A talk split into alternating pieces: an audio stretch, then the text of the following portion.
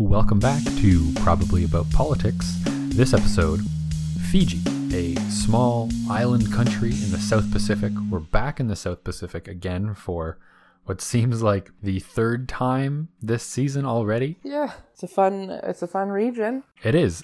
Uh, a region that we don't talk about much here in Canada. We don't get a lot of news from Fiji uh, for some reasons that we will maybe talk about later. Uh, it's a small island country made up of 300 or so islands, just over 100 of which have uh, residents permanently inhabiting them. Um, it's mm-hmm. just to the uh, northeast of New Zealand, with Vanuatu to the west, New Caledonia to the southwest. It is a parliamentary system there, unicameral, mm. and has a population of just under a million people, spread out over a hundred islands. Yeah, that's the, that's one of the things that I think maybe is nice of us doing this is like so. As we discussed in one of the podcasts, I was recently in this part of the world visiting some uh, a small Pacific island, um, and I spent not very long, uh, a day or so in Fiji. But it's like a whole area of geography that can be such a huge blind spot. I think if you don't realize like how many islands there are and how what like Fiji's not just a big island. It's uh, it's many islands. Yeah, there are two main islands as well uh, with sort of groups of islands considered as sort of how we would consider things to be provinces. It seems like this group mm-hmm. of islands and these scattered islands, kind of about fourteen, I think. 14. Yeah, type of groups, sort of thing. So the uh, the election that's being contested is the general election in Fiji. Uh, there are three main parties running, 234 candidates for 50 total seats in an open list uh, proportional representation system, which we'll remember is the voter actually has a say in which candidate they vote for rather than the party and going down the list made by the party themselves. If a certain candidate receives more votes, they get into parliament. It's not based on just whatever order the party chooses. And interestingly, despite having all these islands, Fiji is contested as one single constituency with a 5% threshold. Yes. Yeah which I think that's a it's another situation of like small population but very dis- dispersed and, and, and likely you imagine very a v- wide variety of issues that they primarily face. So it is an interesting choice of electoral system for sure. Actually, interestingly, going into this uh, election, the the one uh, last poll that I saw had the uh, the NFP, the National Federation Party, led by uh, Mr. Prasad, polling at just about five percent. And so they currently have um, three seats in the parliament. But uh, mm-hmm. if if they can't pull in that that extra 0.1 percent vote, though they will completely lose uh, representation in the parliament. Which a, a small interesting thing to note before we really dive in. Yeah. So if we want to start maybe with a bit of history of why we have a one constituency 50 member uh, unicameral parliament uh, is really it, it, has come out of this uh, about a decade of um, military rule from 2006 until 2014 when the when the last election really was. Uh, before that, yeah. there was more coups uh, leading to uh, the, the, the state of affairs from about 2000 onwards, in which the current Fiji First Prime Minister Frank Bainimarama uh, really played a prominent role in the quelling of the citizen led coup to kind of lead his own sort of coup within a coup, as called. Yeah. So I think that's so when we're talking about this election, I think for listeners and and so, and for us in, in thinking about it, it's very it's important to note like this is the second election since 2006 i think yeah. so is it in that timeline there there is not a huge a hugely established practice of, of this particular electoral style occurring. Um, and they, yeah, so it's it's being sort of called a bit of a historic election just because it's purely because it's it's like the second one. Yeah, it's really the first election probably under this current methodology that is really seeing yes. as is being seen as a more free election. The the 2014 vote, it's really tough to well first of all there hadn't been a vote in a long time and so I think a lot of the parties mm-hmm. have learned a lot about there were there were many independents running in that election, which is tough to get elected in a, yeah. a proportional representation type system where uh, you need an uh, over this entire country, so you need enough vote to actually get into get into parliament. To, so that was really in, tough, and I think the uh, the choice of candidates and the method of choosing the candidates by the parties has really uh, evolved since that 2014 election. Yeah, and I think that and and just when you're in going into this situation where there's such a history of coups, you you do develop like there is a, a certain level of of especially probably in the first one, and I'm sure it'll continue. We'll we'll probably talk about this, but continue to influence even the second election. There's a, a, a sense of risk that if this doesn't go the way that that one party say wants it to go that you, you do end up in another coup situation that you feel more vulnerable more wanting to stick with the status quo to just keep things yeah. That's that's absolutely true. And we see that um, in that in that first election uh, there was really not a lot of confidence that if the vote had gone a different way that it would necessarily be respected.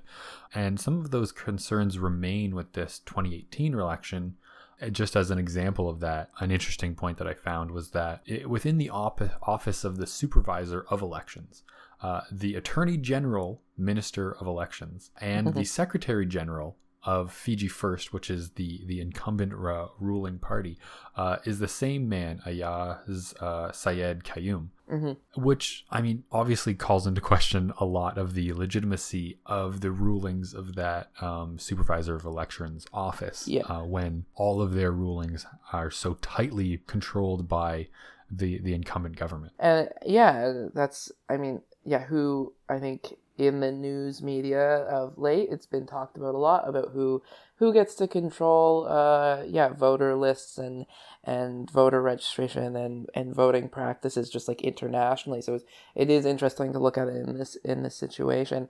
I think additionally it's so i was reading and and this is from freedom house a, a sort of an american ngo but it's like the the ruling party is sort of noted for frequent, frequently interfering with opposition activities and the judiciary is subject to political influence and there's a, there's issues with military police brutality mm-hmm. and and all these sort of factors i think yeah they do make it so i mean they're they certainly detract from those who will want to just run and, and take a shot at, at it but also the the idea that it's it's worth it to vote for somebody who is not the main exactly and we see that with the sort of trouble with the law that uh, the leader of the Social Democratic Liberal Party, or SODELPA as we'll be referring to them, uh, Sitiveni Rabuka, the amount of trouble that yes. he's had and uh, the amount of kind of legal action that he's attempting to take to kind of fight back against these allegations and these problems that he's having. And yeah. The SODELPA is um, the second party, like the second largest party. So even if he's being attacked this strongly, um, imagine being a, an independent or a smaller party. But I, I, I just want to say, like, I think also important to note about him is that he is also a former uh, prime minister, coup leader, as well. Um, so, so the two primary, uh, like, prime ministerial candidates have both been leaders in coups that have occurred in Fiji. The history that the primary sort of main political figures carry with them, like, there wasn't like a, a there wasn't like a clean slate coming in with, with political leaders after these after the coups and, and settling into this sort of idea of, of electoral democracy. Yeah, it kind of uh, it actually really reminds me of the uh, Ugandan election in a way. Yes, yeah. Uh, the in, in uh, and I'm sure uh, there are obviously examples of this in many countries and many elections all throughout history, uh, but just in one that we covered, in that once you come out of this uh, time of turmoil in a country uh, and instability, mm-hmm. there are certain voices that lead that coup normally or some sort of overthrow of a previous regime or government uh, mm-hmm. be they uh, elected or taken by force and those those kind of voices are really echo throughout the next 20, 30, sometimes 40 years of uh, democracy yeah. in that country. And it, it really shows that it takes a really long time mm-hmm. to kind of, to overcome these things and not even to necessarily overcome them, but to, uh, to kind of move past uh, this history. Yeah, and then then it'll be that like it's it's somewhat cyclical. It's just like you will see setbacks or and and, and it's yeah it's it's you're not just gonna suddenly be this functioning uh, well, uh, functioning maybe not the word, but this like succeeding democracy who's who doesn't have any setbacks. It's and the reality is, is like they these people who who were involved in, in say a coup or in, in a military action or say you know a point of turmoil for the country um, that they had to get through, they still live in the country. They're still part of the country. Mm-hmm. And so, so the reconciliation process, I think, for, for countries who are trying to come through this, I think is is such an ongoing problem that every like like countries were constantly covering are, are dealing with. Like Colombia was definitely dealing with it. I think Brazil had elements of mm-hmm. dealing with that. Just number of elections. I think we see the reconciliation process of points of, of where you know where people's rights were being infringed on or where, where significant trauma happened in the country when that is struggling to happen how that can impact uh, your democracy yeah. So getting towards the actual election and the voting process. Yeah, sure.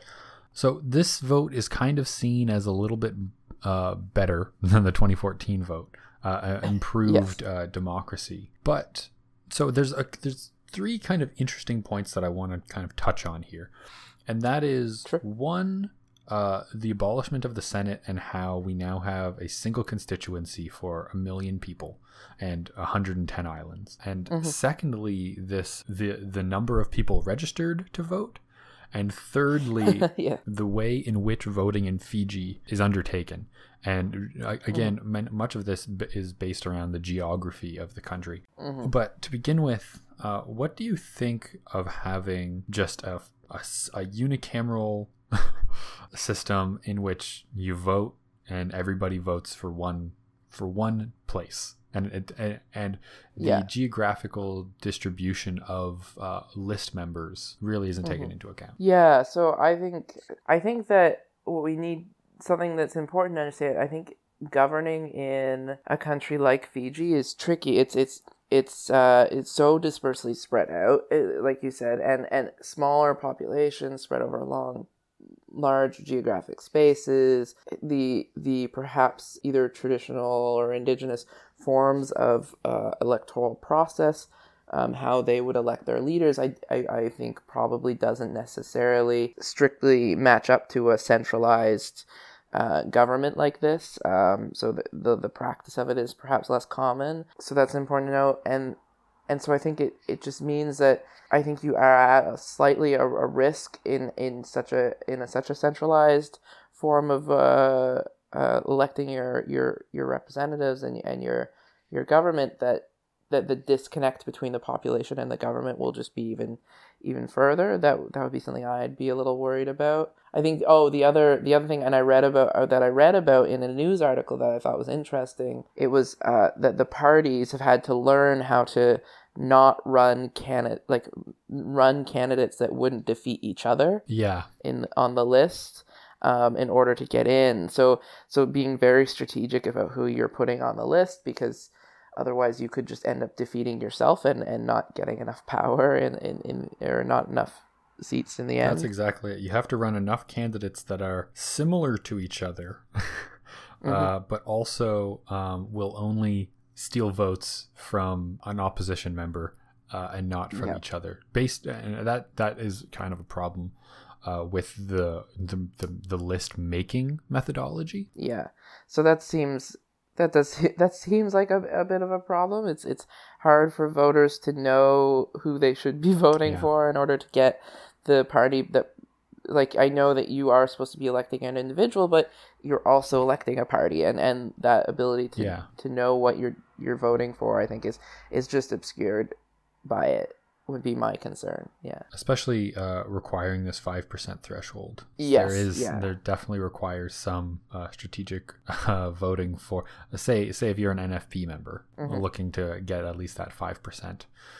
Yes. Uh, yeah. And so I know that I had those two other points. We've seen voter lists come out or numbers of mm-hmm. registered voters, which seem mm-hmm. to be at odds uh, potentially with the expected population. Yeah, so that seems interesting. So the the Fijian electoral elections office, I guess, recently has stated that like that their census taking has been like verified and that there it's there's no way it could be wrong but yeah there is a significant discrepancy between the number of people that are registered to vote and the number of people who this the last census took and and like yeah i don't know how i mean i know that fiji like stati- like according to statistics fiji's population is growing quite rapidly but even so it's mostly through like babies so those babies can't possibly be voters yet. So uh, yeah, I, I that does seem it's concerning that that that has happened. Yeah. But I think yeah, on the other end though, like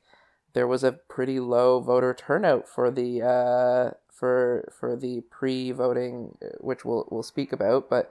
Uh, for the pre-voting area, so maybe it just doesn't matter. Like if people aren't going to show up, then there being more people on the list than there should be is it's concerning, though. Yeah. Certainly, unless the people that are on the list twice, then vote twice, and yeah. other people don't show up at all, uh, then mm-hmm. yeah, there can then, definitely yeah. be major issues. And uh, of course, uh, the the confidence in what that office says about how no, no, no, these lists are are are good according mm-hmm. to our numbers. Uh, there'd be a lot more confidence in, in in those remarks and statements if the office if, wasn't staffed mainly by Fiji First uh, candidates. Yeah, but Moving on from that, I think a final thing to touch on that's interesting about Fiji and this election is the amount of pre polling that happens and how mm. it affects the turnout and how the government can see kind of what's happening in the lead up. Like there's there's really no polling that I can find recently, right? No, and it not a lot. It's really no. But this pre yeah. pre polling is not what we would experience as like a mail in ballot advanced bo- advanced vote pre-polling really is your it's it's your voter day. it's your yeah. election day ahead of the rest of the country. Which I think mm, so something I think we should mention is that the information sources on Fiji are somewhat limited in that the primary news source out of Fiji is very controlled by the Fijian government. Yeah. But so from I think is also pretty influential on like the sort of sense of the numbers we can get about what is what is happening. But even they were saying, like I was reading, yeah, it, it it you do get a number because the vote essentially gets counted for those pre-polling offices. I think they had. I think it'll be counted by Tuesday, or, or was it last Tuesday? It, it was. It, it's coming up. They've they the they've all submitted their their votes and stuff, so they have a sense of who is doing well already, which is yeah. And despite despite not uh, necessarily actually counting the ballots and looking at the names written down, but seeing mm-hmm. the demographics that came out to vote, uh, yeah. the number of people from certain regions that generally vote a certain way coming out. Like SODELPA, uh, we were talking uh, before we started recording about really how they were. They're generally their base and the only place that they get that they actually got a mm-hmm. majority mm-hmm. of votes uh, in the 2014 election was in the eastern scattered, isle, uh, scattered islands. They had really uh, yeah. strong strong turnout in the Lau group of islands. But for them to for them to really uh, move forward uh, and take a take a more central role in the government, they really have to uh, start winning in central Fiji. Mm-hmm. And so then the the government the the the incumbent government who gets to see okay what actually is the turnout here mm-hmm. in the Lau group and other other scattered islands. Particularly since they control the elections. Yeah, exactly. If her notes are are low, then the government knows okay, then we can we can spend our last bit of campaigning over here. We can make these different choices and we can prepare for certain things based on voter turnout in historically strong regions of other parties. And then additionally like there was I mean, again, so a part of the reason why I mentioned this thing about the, the newspaper being controlled by the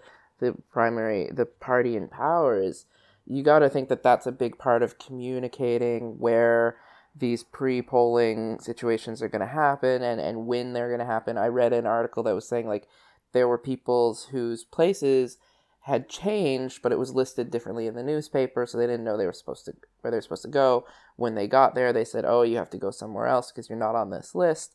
And that was it was like 10 kilometers away which I mean, uh, presumably maybe you, maybe you don't have a car or maybe you, you have a job or something like to to have it be like you have to vote. It's not early voting, so you do have to vote within this Yeah, time frame and then have that information poorly communicated or or be changing or have limited locations you can go to vote it just means that these these people located in this island these islands that we're citing as as being important for the other parties uh, to have difficulty getting to their polling places or to, to vote is uh, I think a pretty big problem pretty pretty big problem for for Fiji's uh, uh, voting uh, for democracy. Yeah. So I guess we can more or less leave it there. Generally, the, the parties are polling essentially similar to their current seats in government, uh, with Fiji First uh, up at 68%, with their current seat count being in the in the low 30s. Sodelpa Yeah. Polling at around 22%, whereas their current seat count is 15 out of 50. So they might looks like they might be losing some seats, and the NFP right on the verge of whether or not they will uh, be in parliament at Yeah. all.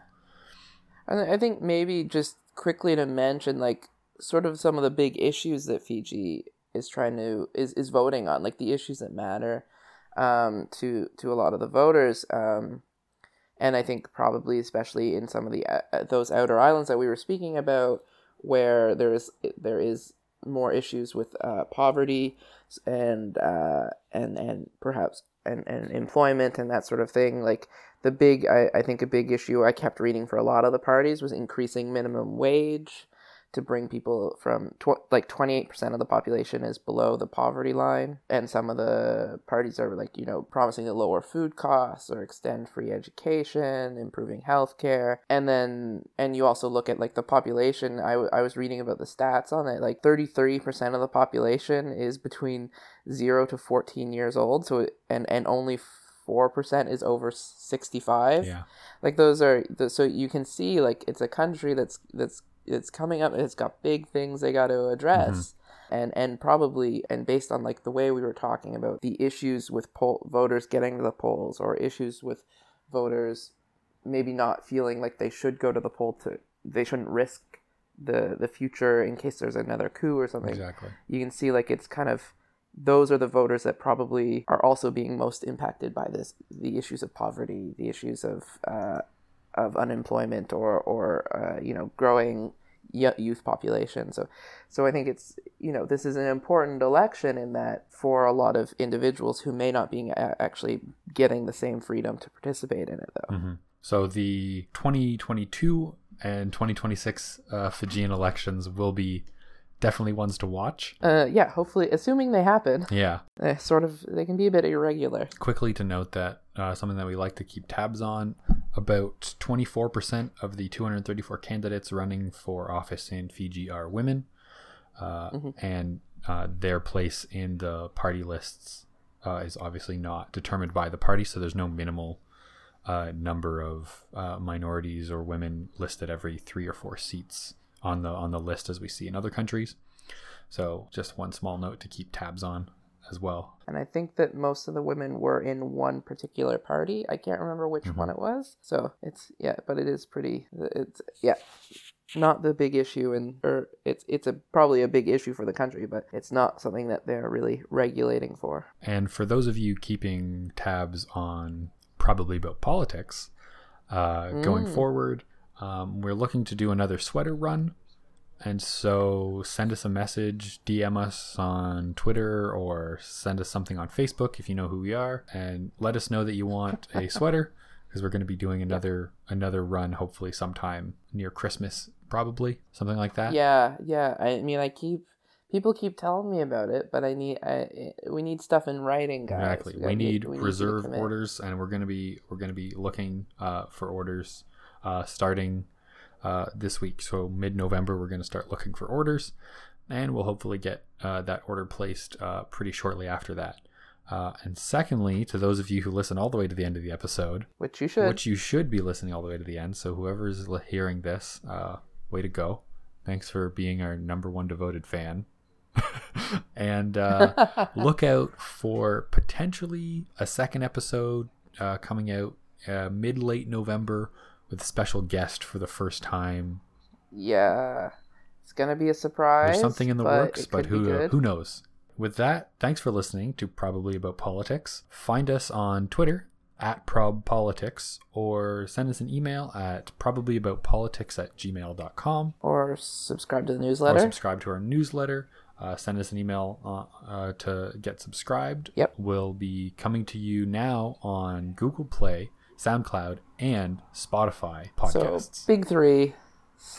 big three. We're, we're working on iTunes, but we got the big three. Come on, guys. uh, thanks for listening to Probably About Politics.